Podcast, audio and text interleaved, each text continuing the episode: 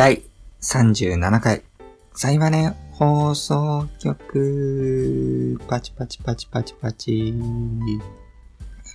このラジオは自分が最近感じたことをボイスメモ代わりに記録していくという趣旨のラジオです。僕が最近感じたことを一つ目、葉巻を吸った話。二つ目、モバイルスイカに移行した話。三つ目、Uber Eats を使った話。四つ目、メンタル強くなりたい話。以上、4つで、今回は、行こうと思うんですけど、あれ、これ取れてるよね、これ。今、あれちょっと待って。なんか、一人でやるの久々なんで、ちょっと、取れてるね。よし。ね、喋って取れてなかった時のショック半端ないですかね。ちょっと取れてるから念入りにチェックしていきます。でね、そうですね。なんか、久しぶりですね、一人で撮るのも。前回までは場所さんと二人でやってたんですけど、今回から僕一人でやろうかなと思いまして。で、そうですね、最近本当に喋りたいこといっぱいあって、例えばラグビーとか、もうだいぶ旬を過ぎちゃったけど、ワールドカップラグビーの話とかもそういえばしたかったなとか思いつつ、まあもうちょっと気を逃したなっていう感じなんですけどね。だからなのでまあその話は余ったらします。でまあ、何話そうかなと思ったんですけど、この前夜ちょっと散歩してて、ちょっと買い物をして帰ろうと思って池袋をうろうろしてたんですね。で、池袋のあれは東の北西あたりですかね。パルコ別館があるところなんですけど、で僕その時なんかお酒を探してたんですよね。キリンの赤星っていうビール、なんか、キリンビールの、星のマークが赤いやつをなんか赤星っていうらしいんですけど、なんか ラガービールっていうんですか、ちょっとあんま詳しくは知らないんですけど、それを探してて、そういえばなんか池袋に大きい酒屋さんあったなと思って、それがそのパルコ別館の近くにあるんですね。で、そこに行ってビールを無事手に入れて、帰り際駅に向かってたんですけど、なんか持ち物検査をなんかしてるビルがあったんですよ。ビルの裏口みたいなところで、なんか大人が列を作ってて、コートを着た。で、その建物から出るときに、なんか持ち物チェックっていうか、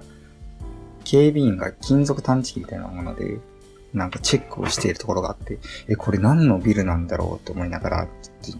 よく見ると、ビッグカメラだったんですよね。池袋の。で、そのビッグカメラの裏口の多分社員が、関係者入り口っていうんですか？社員が出入りするところで、まあ、だから夜だったんで、それはもう、だから社員が帰ってるわけですよ。で、帰り際出る前に、警備員さんがこう、金属探知機みたいなのをピーって当ててて、OK ですって感じで、帰ってよし、みたいな感じで、やってて、なんか、それ見て、大変だなって。ビッグカメラの店員さんって、ほんと、なんか毎日、金属探知機当てられるんですかね。なんか、もう撮ってないかとか、チェックされるんですかね、あれ。なんか、あんま気分良くないだろうなって、なんか思いました。大変ですね、ほんと。っていうのを、まあ、目撃しましたね。まあ、で、結構それ本当かなと思って、ちょっとググってみると、なんか、それらしいブログもいっぱい引っかかって、有名な話なんだっていうのを知りましたよね。なんか、やっぱり結構夜散歩とか僕好きなんですけど、最近はドラクエウォークの影響で、より散歩をしているので、なんかいろんな発見があって面白いですね。そういう場面でやったりとか、ビッグカメラの。なのでまあちょっと寒いんですけど、最近は散歩は続けていきたいなと思います。じゃあ、話一つ目ですね。トピックス入りますか。葉巻を吸った話。で、これは。僕このラジオで常々言ってるんですけど、やっぱ話にはね、こう、過程に物語があると思ってるので、今この葉巻を吸うに至った過程の話を、ね、まずするんですけど、なんかね、確か、おぼろげなんですけど、なんかツイッターで見たんですよね、なんかバズってるツイート。タバコを全然吸ったことない私が、いろんなタバコ吸ってみましたみたいなレビューみたいなのを見たんですよね、確か。で、その時のハマキの感想が、なんかね、うまい、味がするとかだったんですよ、確か。ちょっとうろ覚えなんですけど、今ちょっと見ながら喋れてないんで、ちょっと探しておきますね。見つかったらショーノートに貼っとこうかなと思います。で、それを着て、ハマキって美味しいんだ、みたいな。味がするのみたいな。なんかそういう商品なのみたいな。なんかね、ちょっと、ハマキに対してのイメージとはなんか違った感想だったんですね。それすごい気になって、ハマキを吸ってみたいなと思ったんです。で、僕、タバコって、なんか電子タバコをたまに吸うぐらいで、紙タバコ吸うとちょっと咳込んじゃうぐらい、紙はあんまり苦手なんですけど、まあ、ハマキいけるかなって、まあ、不安に思いつつも、ちょっとなんか、吸いたいなって思って、なんかツイッターに僕もなんか、ハマキ吸いたいみたいなことを確かツイートしたんですよね。ですると、なんかリプライをいただいて、このラジオにも以前コメントをくださったことがある、カエレバクズハさんからリプライをいただいて、アルカポネスイーツっていうのがいいですよ、みたいな。初心者におすすめですよ、みたいな感じで教えていただいて、あ、じゃあそれにしようって、僕も何にも知らないんで、ハマキのこと。あ、これはすごい助かる、ありがとうございますと思って、じゃあそれを吸いたいと思って。で、ちょっとググったんですね。やっぱお店で買いたいなと思って、通販とかで、僕、通販なんか苦手なので。で、渋谷になんかハマキの店があるってことで、行ったんです。で、結構なんか昔ながらのタバコ屋さんって感じで、渋谷の駅の地下にあるお店で、なんかほんと、おばちゃんって感じの人のおばちゃんが3人ぐらいでやってる。本当に3畳ぐらいのスペースに3人ぐらいいて、店員さんが、おばちゃんが。狭い。売り場が狭くて、本当に。で、なんかもう僕が、その店入ると、ハマキみたいな感じで、すごいフレンドリーに、親しみやすく、喋りかけていただいて、で、なんか、ハマキ初めて吸うんですけど、みたいな。アルカポネスイーツでも探していて、っていうふうに言うと、アルカポネあるみたいな感じを言ってて、いや、ないアルカポネないわみたいな感じで言われて、なんか、なかったんですよね。で、まあ、せっかくよくしていただいたんで、ちょっとなんかやっぱ何か買って帰ろうと思って、ハマキを。アルカポネなかったんですけど、なんか初心者におすすめなのありますかみたいな感じで聞いて、まあこの辺かなみたいな。この辺の棚のあたりが、まあ安くて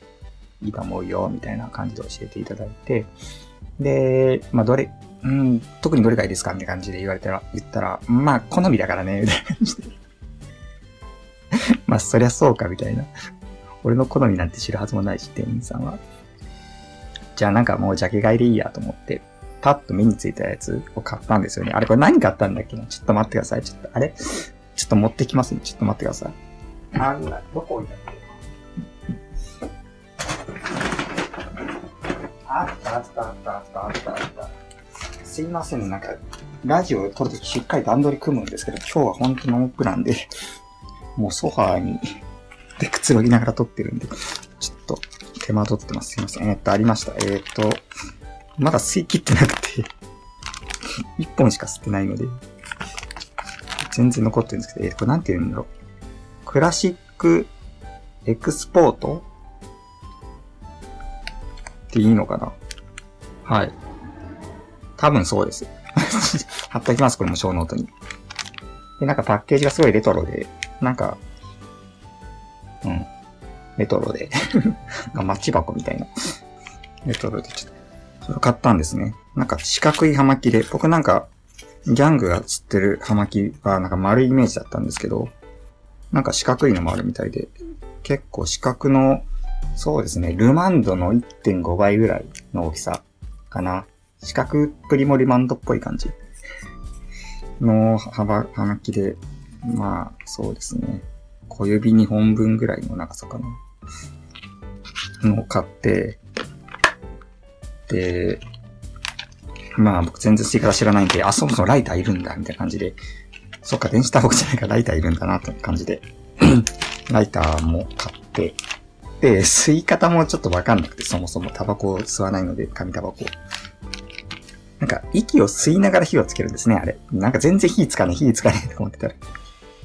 吸いながらつけるみたいで、で、まあ吸ってみたんですけど、なんか思ってたのと違ったかなっていう、なんかそのレビューで見たうまいみたいなレビューがあったっていう、あって買ったわけですけど、なんか思ったよりもタバコだった感じですかね。僕が吸ったやつ。また、これは僕が吸った銘柄がそうなだけなんでしょうけど、きっと。そのレビュー書いた人は味がある葉巻を吸っていたってだけで。で、なんか、あ、全部が全部そういうわけじゃないんだ。いろんな葉巻があるんだなっていうふうに思ったんです。なんかこう、タバコらしいタバコの葉巻と、まあそういう旨味があるような葉巻っていうんですか。そっちに出会ってないんですけど。なんか思ったのと違ったので、やっぱそのうまいっていうのを体験できなかったので、ちょっとね、教えてほしいんですよ。なんか、うまい葉巻っていうのをぜひとも、このラジオを聞いている5名の人、葉巻詳しい人いますかね？なんかこう、旨味があるような、なんだったら甘いのとかでもいいんですけど、そういう葉巻を、もしもご存知でしたらちょっと教えていただきたいなっていう、その、葉巻吸ってうまいって思う葉巻体験、ちょっとやってみたいなっていう。まあ、なんでしょう。うまいっていうのは、比喩的な言い方って別に本当に味があるわけじゃないかもしれないんですけど、ちょっと僕の勘違いで。僕がすごい的外れなこと今言ってるかもしれないんですけど、単純に、タバコの味が好きでうまいって言ってるだけなのかもしれないですしね。僕にとってのうまいっていうのは、そりゃね、店のおばあちゃんが言う通り、知りようがないので、ちょっとなんか難しいとは思うんですけど、なんかもしもご存知の方いらしたら、まあ、ちょっとコメント等で教えていただけると嬉しいですね。ちょっと探そうかなと思います、その際は。っていう、まあ、葉巻体験があったと。でも本当、結構、やっぱ厳しくて普段吸わないので全然うまく吸えなくて、喉が本当にしばらく痛かったですね。で、一本吸ってずっと残してるんですけど、これを果たして消費吸い切れる日が来るのかっていうね、なんかタバコ吸う友達とかにあげようかなって思います。じゃあ次、2つ目のトピックスに行きますね。モバイルスイカに移行した話。皆さんモバイルスイカ使ってますか？スイカ使ってますかね？交通系 IC カード、スイカですけど、今って関西でもスイカ使えるんですよね、確か。数年前に京都に帰郷した時はバスでスイカ確か使えたはずなんで、多分全国区になったのかな、もう移行かとかもありますけど、で、まあそのスイカを僕もまあずっと使ってて、もう今はほとんどキャッシュレスで生産してるので、まあスイカもそのうちの一つとして選択肢として使ってるんですね。特に一番スイカが使ってるかな。で、僕今までスイカっていうのはまあカードを使ってて、それもビューカードっていうクレジット機能付きスイカ、まあ、どちらかというと、スイカ機能付きクレジットカードって言えばいいんですかね。まあ、ルミネカードなんですけど、それを使ってて、まあ、それはすごく便利だったんですよ。もう僕、そもそもクレジットカード持ってなくて、クレジットカード作ろうってなった時に、どれしようって、やっぱ、すごい悩むと思うんですね、皆さん。ポイント還元率がどうこうとかいう話が、もう、情報の、こう、波が、洪水がこう、押し寄せてくるのを書き分けてこう、これでいいや、みたいな感じで選ぶと思うんですね。で、僕はその中でルミネカードっていう、モバイル、スイカの機能がついたクレジットカード買ったんですけど、それがすごく便利で、ずっと使ってたんですよ。まあ、オートチャージとかもできて、改札通るときに。あ、いいなと思って。で、それを、携帯のスマホケースってなんだ？スマホケースのポケットに入れて使ってたんですね、スイカ。だからまあスマホ持ち歩いてると、スイカも持ち歩いてるから、楽ちんっていう感じで。それで、まあスイカライフを謳歌してたんですけど、そこでなんかモバイルスイカっていうのが、数年前かな？結構前ですよね、もう出たんですよ。サービス開始して、あ、モバイルスイカっていうのが始まったんだと思って気になってたんですけど、僕その時の iPhone が iPhone6 だったかな、使ってて、当時モバイルスイカに対応してなかったんですよ。で、まあ使えないわと思って、まあでも別に俺スマホケースにスイカ入れてるから実質もうモバイルスイカみたいなもんじゃんと思って、まあいらないと思ってたんですよ。で、今7プラスに変わっててモバイルスイカ使えるようになったんですけど、まあケースに入ってるからもう実質モバイルスイカですよこれはって感じでいるので移行してなかったんですよ。で、まあいいやと思ってずっとスルーしてたんですけど、最近なんかね、スマホリングっていうんですかっていうのをいただいて、せっかくいただいたから使おうと思って。で、使うには、スマホケースを取り外さないといけないんですよね。で、そうなると、スイカをケースに入れられなくて、スマホを持っててもスイカ持ってることにならなくなっちゃったんです。で、これで困ったのどうしようと思って、ちょっとどうしようって考えたときに、そういえばモバイルスイカっていうのがあったなと思って、ここで初めて使おうってことになったんですよ。で、使ってみて思ったのが、どうせ一緒でやろうと思ってたんですけど、全然違うんですよ、モバイルスイカ。機能とか一緒なんですよ、言っても。オートチャージとかも元からビューカードにはついてますし。僕が何より良かったところが、むちゃくちゃ感度がいいんですよね。反応が良くて。まあ、スマホをこう、ピッてかざすだけでいいんですけど、なんか今までのスマホケースに入れた状態とかだと、反応しづらい時があったんですよ。受信機が。で、あれって反応しないわってなって、あれみたいな。あれってちょっと、あれってかっこ悪いダサい感じになっちゃって、全然スマートじゃないと。それが僕の中で結構ストレスだったんですけど、特にあれですね、地方行った時ですね、地方の解説とかってやっぱりちょっと古いタイプのものになってて、なかなか反応しづらいんですよ、スイカが。本当にスマホケースに入れてると反応しなくて、スマホケースから出して、もう直にスイカをかざさないと反応しなかったりとかして、反応しづらかったんですけど、スマホだともうピンシューンみたいな。ピンシューンってもうすぐ反応してめっちゃ気持ちいいんですよ。もうスタイリッシュにクイって、もう手首クイって、シュンピシューンって感じで、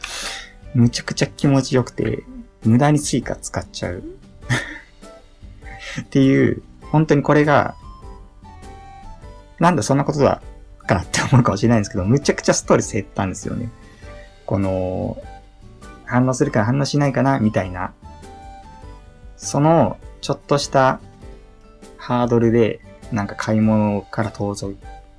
のいたりしてたんですけど、コンビニ行ってちょっと反応しなかった時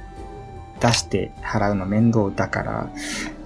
買うのやめとこうかなみたいなのが本当に1ミリぐらいあったんですけど、その1ミリがなくなるだけでむちゃくちゃストレスフリーになって QOL すごく上がったなと思うので、ぜひね、いや、スイカ使ってるけど、スマホケースに入れてるんで、モバイルスイカいらないよって人は、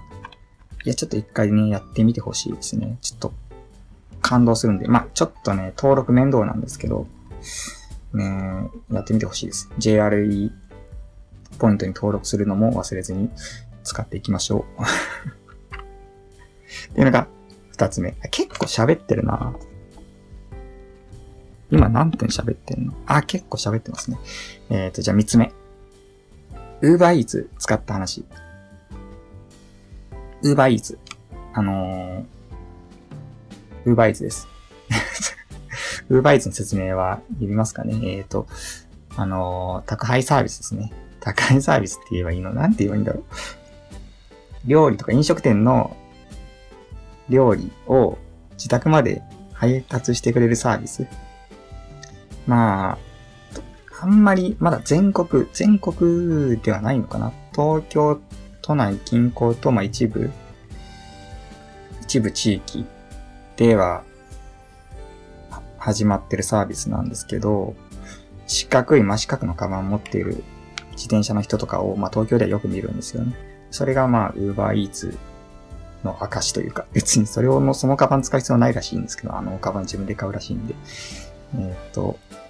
まあなんかその辺の人たち、まあ誰でも配達員になれるみたいな感じで、小遣い稼ぎできるみたいな感じで運用されてるサービスらしいんですね。で、これずっと気になってて、まあ僕東京に住んでた頃使いたいなと思いつつ逃してて、今埼玉に引っ越しちゃって、で埼玉が Uber Eats 県外だったんですよ。で、しまったな、東京の時に使っときゃよかったわみたいな思って、いや別になんか東京にいる時に自宅に送ってもらう必要ないから、東京いる時そっちで送ってもらえばよかったんですけど、今思えば。まあでもなんかどうせなら家でね運んでもらいたいなって思って、で、しまったな、気を逃したなと思ったんですけど、最近なんかエリア拡大して、うちの地域も配達圏内になったんですよ、ついに。なんか郵便ポストに Uber Eats のハガキが入ってて、できますよみたいな、これはやるしかないと思って、気を逃さないようにと思って、まあもうその日に登録して見てみたんですね。で、まあ結構いろんな飲食店が入ってて、なんかまあ吉野家とかマクドナルドとか有名なところから、もう本当に地域に根ざしたインド料理屋みたいなところまであって、本当はいろいろなんかチェーン店とかじゃなくてもあるんだみたいな、なんか結構あるんですね、店が。で、サイゼリアなかったんですね、確か。サイゼリア食べてーと思ったんですけど。で、まあ見てるって中でいきなりステーキが目に入って、やばい、これはいきなりステーキ、いきなり食えるじゃんと思って、Uber Eats でいきなり来たら、これこそ本当にいきなりステーキだと思って、いきなりステーキ買おうと思って注文したんですよ。で、システムとしては、なんて言うんでしょうね、あれ。なんか注文したら、まあ、あと何分で届きますみたいな表示が出て、なんか確か自宅の玄関まで届けてくれるか、マンションに住んでる人は1階まで、マンションの入り口まで届けてもらえるかみたいなことを選べるんですね、確か。なんでなんでしょうね。家まで届けてもらう方が絶対楽だと思うんですけど、やっぱなんか、見バレっていうんですか、住所バレたくないとか、人とかは、下までとかにするんですかね、マンションの。で、まあ僕は気にしなかったので、普通に玄関まで行ってお願いして、そうしたらなんか配達員が決まりました、みたいな感じでなって、まあ、普通の人ですね、一般の企業に勤めてる人とかじゃなくて、Uber Eats の社員とかではなくて、その一般の、Uber の人たちがこう運んでくれるわけですよ。で、運んでくれる人の位置情報がずっと表示されるんですよ、アプリに。それが面白くて、今受け取ったみたいな。今こっち来てるみたいな。なんかコンビニ寄ってないみたいな感じで、なんか。それが、動きが面白くて、なんか道迷ってるな、大丈夫みたいな。近くまで来たけど、なんか迷ってる、そっちじゃないとか思いながら。見てて、それがすごい面白くて、そっちじゃない、こっちじゃないよ、みたいな。こっちと思いながら見てたら、電話かかってきたんですよ、急に。と思って。で、出ると、もし、みたいな。Uber Eats です、みたいな感じで。で、今この駅の、この辺にいるんですけど、ここで合ってますみたいな感じで、電話かかってきて。なんかちょっと違ったんですよ。道一本外れてて。で、急に電話来たので、なんか僕もっと、なんでしょう。改めて思ったのが、本当ピザーラとかピザハットとかすげえなって思ったんですよね。なんか何の迷いもなくうちに来るじゃないですか、多分、迷いがあるかもしれないですけど、電話かかっていることがないんで。で、そんな、こう、Uber Eats の配達員が電話かかってくるっていうパターン僕想定しなかったので、家どこですかって言われて、なんか、説明できなくて自分の家の場所を。なんか説明できなくて、でも相手の位置は僕 GPS 見てて分かってるんで、じゃあもう僕そこまで行きますね、みたいな感じで、近かったんで、5分ぐらい、まあ、歩いて5分ぐらいだったんで、行きますって言ってて、はい、わかりました、みたいな感じで言われて切って、取りに行ったんですね。Uber Eats 頼んだけど、自分で取りに行ったんですよ、結局。で、なんかその Uber Eats のアプリも配達員のプロフィールとかも載ってて、顔写真とかも載ってるんで、すぐ見つけられたんですね。てかもう Uber Eats のカバン背負ってるし、で、面白かったのは、プロフィールに使っている服装と、配達員の当時の服装が一緒だったんですよ。めっちゃわかりやすいと思って、蛍光のオレンジのパーカー着てて、すっげえわかりやすいと思って、これ絶対狙ってやってるよなとか思いながら、うわ、賢いなとか思いながら、感心しながら、すいません、注文したものです、みたいな。Uber Eatsです、みたいな。これでいいですよね、みたいな。いきなりステーキ。はい、OK です、みたいな。ありがとうございました、って感じで。さっそうと去っていったんですけど、結局僕の初めての Uber Eats 体験は自宅に届けられず、僕が取りに行くことになったっていう。全然いきなりステーキはいきなりできなかったんですけど、なのでちょっと次頼むときは自宅の場所の説明できるようにしとかないといけないなって思いましたね。僕の今住んでるマンションは1階に有名なチェーンの飲食店が入ってて、なので、そこがあるマンションですって言えば伝わるかなと思うんで、そういう伝え方をしていきって、これからも Uber Eats を使っていきたいなと思います。料金的には送料が結構別途かかるんですよね。500円ぐらいだいたい。近かったら安いんですけど、店が。遠ければ遠いことなのかな。ちょっと送料かかって、だいたい平均して500円ぐらいかな。で、それで割高かなって思うかもしれないんですけど、なんかすごいメールでクーポンがポンポンポンポン来るので、本当に使い切れないぐらい来るので、実質送料はクーポン使えばなくなるかなっていう感じで、店頭で買う値段とさほど変わらない値段で家まで届けてくれるので、すごくいいなって思いますね。結構僕の好きな YouTuber の人たちが Uber Eats で飯食ってますって人多くて、なんか憧れだったんで Uber Eats 使うのちょっと今回使えてよかったですね。今後も使うかはちょっと微妙なんですけど、なんか家から出れない事情がある時とかは、なんか風邪ひいた時とかね、そういう時に使えたらいいなって。なんか一回使っとくと、やっぱ今後スムーズに使えるんで、ぜひお試しくださいっていう感じですね。はい、お茶うまい。というわけで、4つ目いきますか。メンタル強くなりたい話。これですよ。メンタルね、強くなりたくないですか？なりたいですよね。でね、僕もなりたい。皆さんもなりたいと決めつけて喋りますんですけどってなんだ。喋るんですけど、メンタル強くなりたいわけですよ。何回同じこと言うんだって感じです。何から話せばいいんだろう。何でしょう。この SNS 社会で今、すごく疲れるじゃないですか。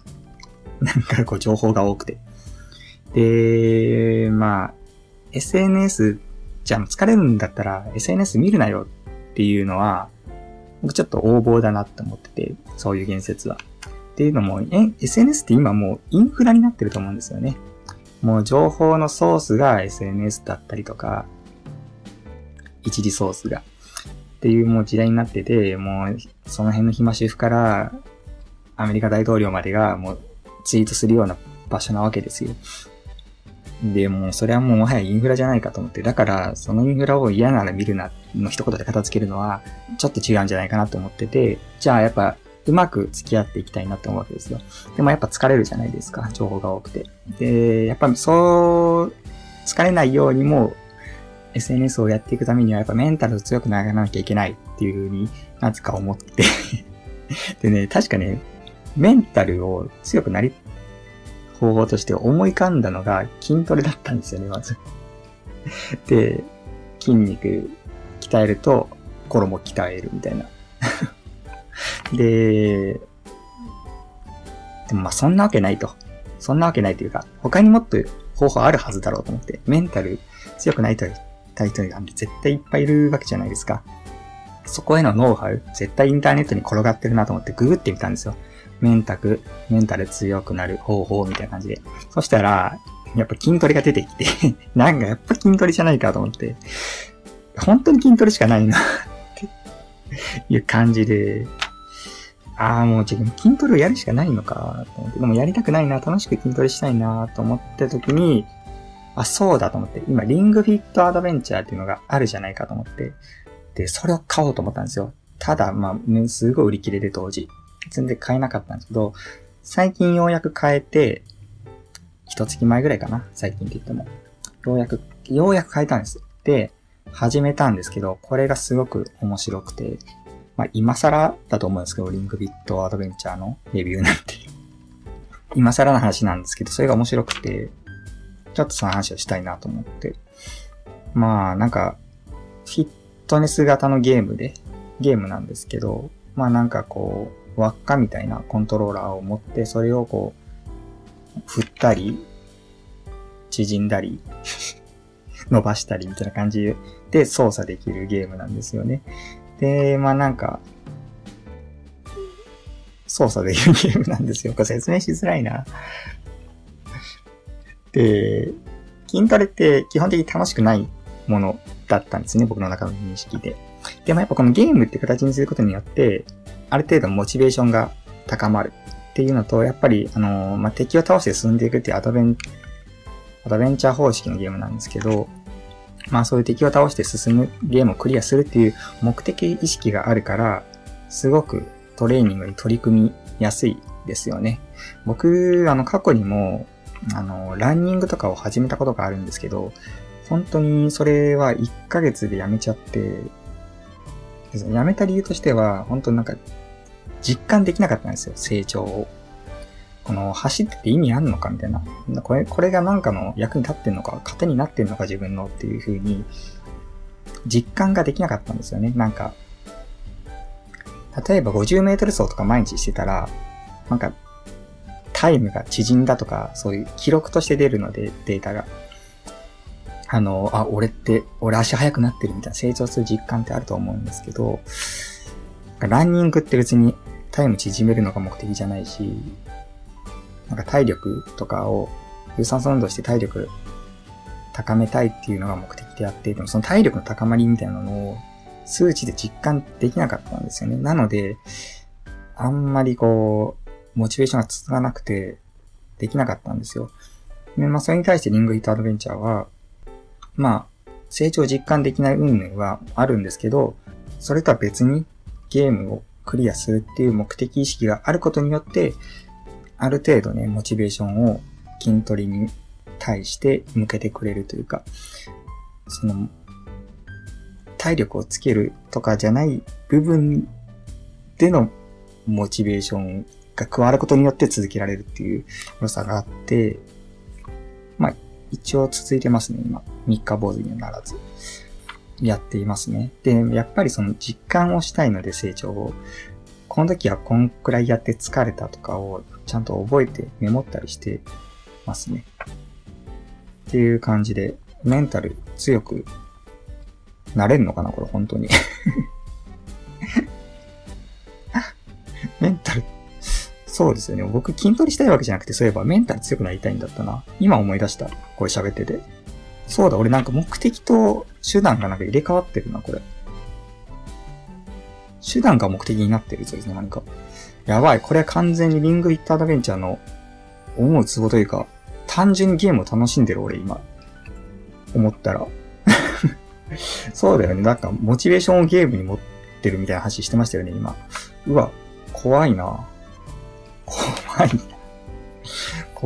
怖くはないけど。ちょっと次のゲーム、新しく多分何かゲーム買ったら、多分やらなくなっちゃうと思うんですけど。完全にモチベーションがゲームでやるんでね。筋トレじゃなくて、このモチベーションをどう筋トレに持っていくかですよね。だか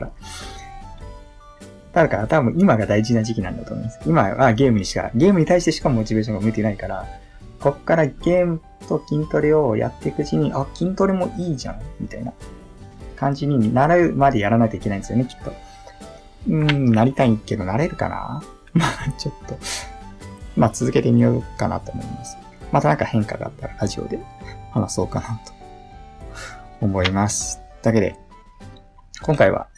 以上ですかね。結構喋っちゃったかな。30分で収めたかったんですけど、やっぱ久々に撮ったんで、喋りたいことがいっぱいあって、ラグビーの話も本当はしたかったんですけど、ちょっと割愛しましょうか。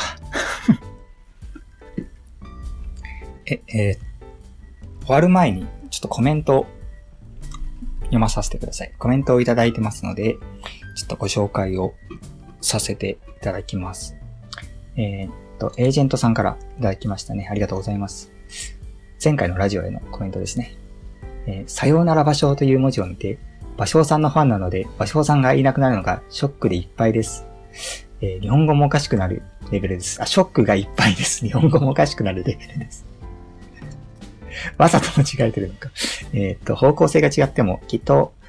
カクカクじゃない、これ、おのおのって読むんだよね、確か。俺は賢いのでわかるぞ。きっと、おのおのの道は、輝かしいものになると思うので、ぜひ、迷わず駆け抜けていってください。そして、またゲスト、もしくはパーソナリティとして、ラジオに参加してほしいです、というふうに、いただきました。ありがとうございます、エージェントさん。そうですね。ですね。まあ、芭蕉さんとは別に仲違いしたわけじゃないので、今後もね、ゲストなり、なんなり、出てもらう機会、作れたらいいなぁとは思ってます。そうですね。まあ、なんでしょう。またここも一人でやる形式に戻そうと思ったのが、理由としてはまあ、芭蕉さんとは話が合わなかったからなんですけど、息が合わなかったからなんですけど、前回話した通り。まあ、もう一つ理由、まあ理由はいろいろあって、まあ僕このラジオって一番大事にしてることがあって、やっぱりね、続けていきたいっていうのが一番なんですよね。一番大事にしたいところなんですね、このラジオ。どんなにクオリティ低くても、どんなにお粗末な敵でもいいから、とりあえず継続をしたいと思ってて、っていうのも、僕、継続しているものとして、もう一つあって、それがブログなんですよね。ブログがもう、何年やってるんだろう。10年ぐらいやってるのかな、ずっと。FC2 ブログで、ずっとブログを書いてて、イラストブログを。サイバネズイドっていうブログなんですけど、ショーノートにも貼っておきますかね。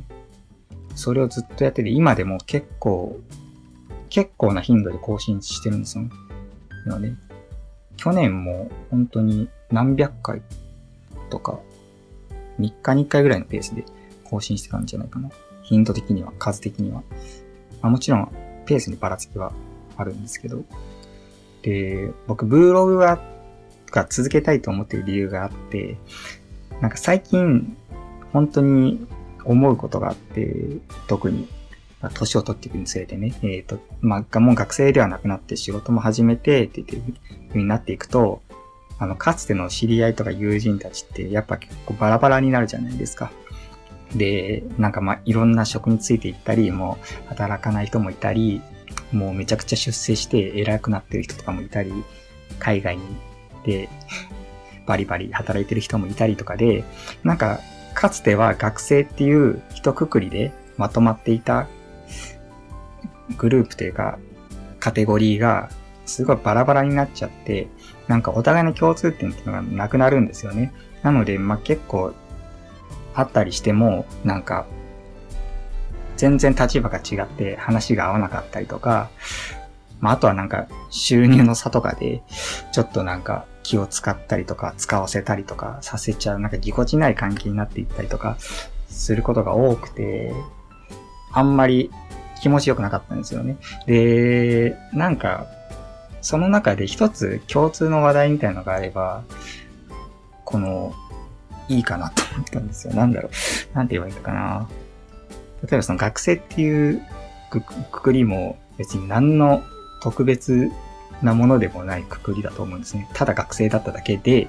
みんなが一緒にいたわけじゃないですか。だからそんなきっかけっていうのは何でもいいなと思ってて、その中でなんかブログとかもしくは、このラジオもなんですけど、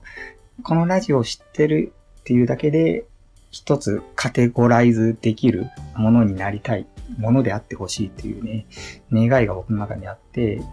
ブログもだからずっと続けてるわけですね。だから例えば、なんか立場が違って離れて、例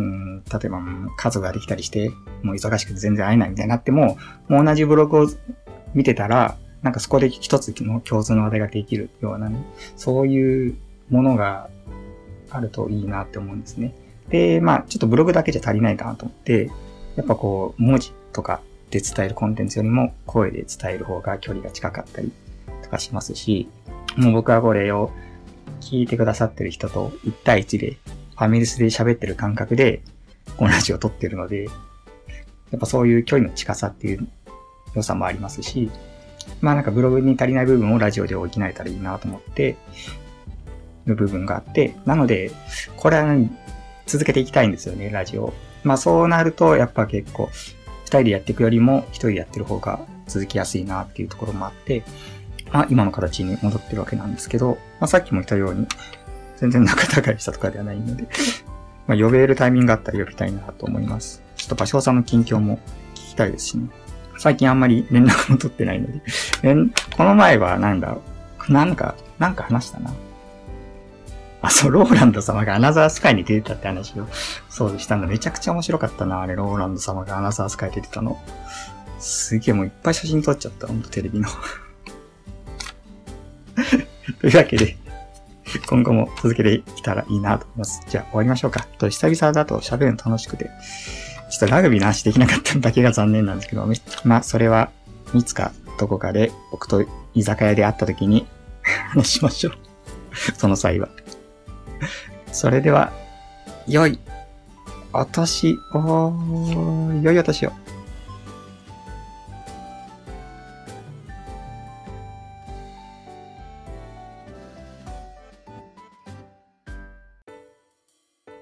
いや、ラグビーの良さっていうのはもう一日言っちゃうんですけど、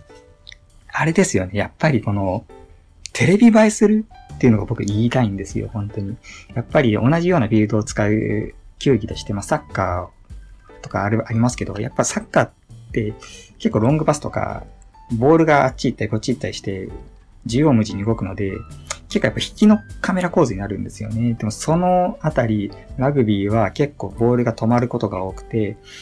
全然ズームでガンガン寄れちゃうんですよね、カメラが。なのでもう、選手の表情とか、いけいけってもう口の動きとかも分かって、それがむちゃくちゃ迫力あって見応えすごいんですよね。なんであれは本当テレビ映えするなと思って、多分そのテレビ映えを追求したスポーツは、まあラグビーから発展したアメフトだと思うんですけど、まあラグビーでも十分その迫力っていうのは伝わってむちゃくちゃ見るの楽しいんですね。あれは本当テレビで見る良さっていうのがあるなっていうか、本当に楽しい。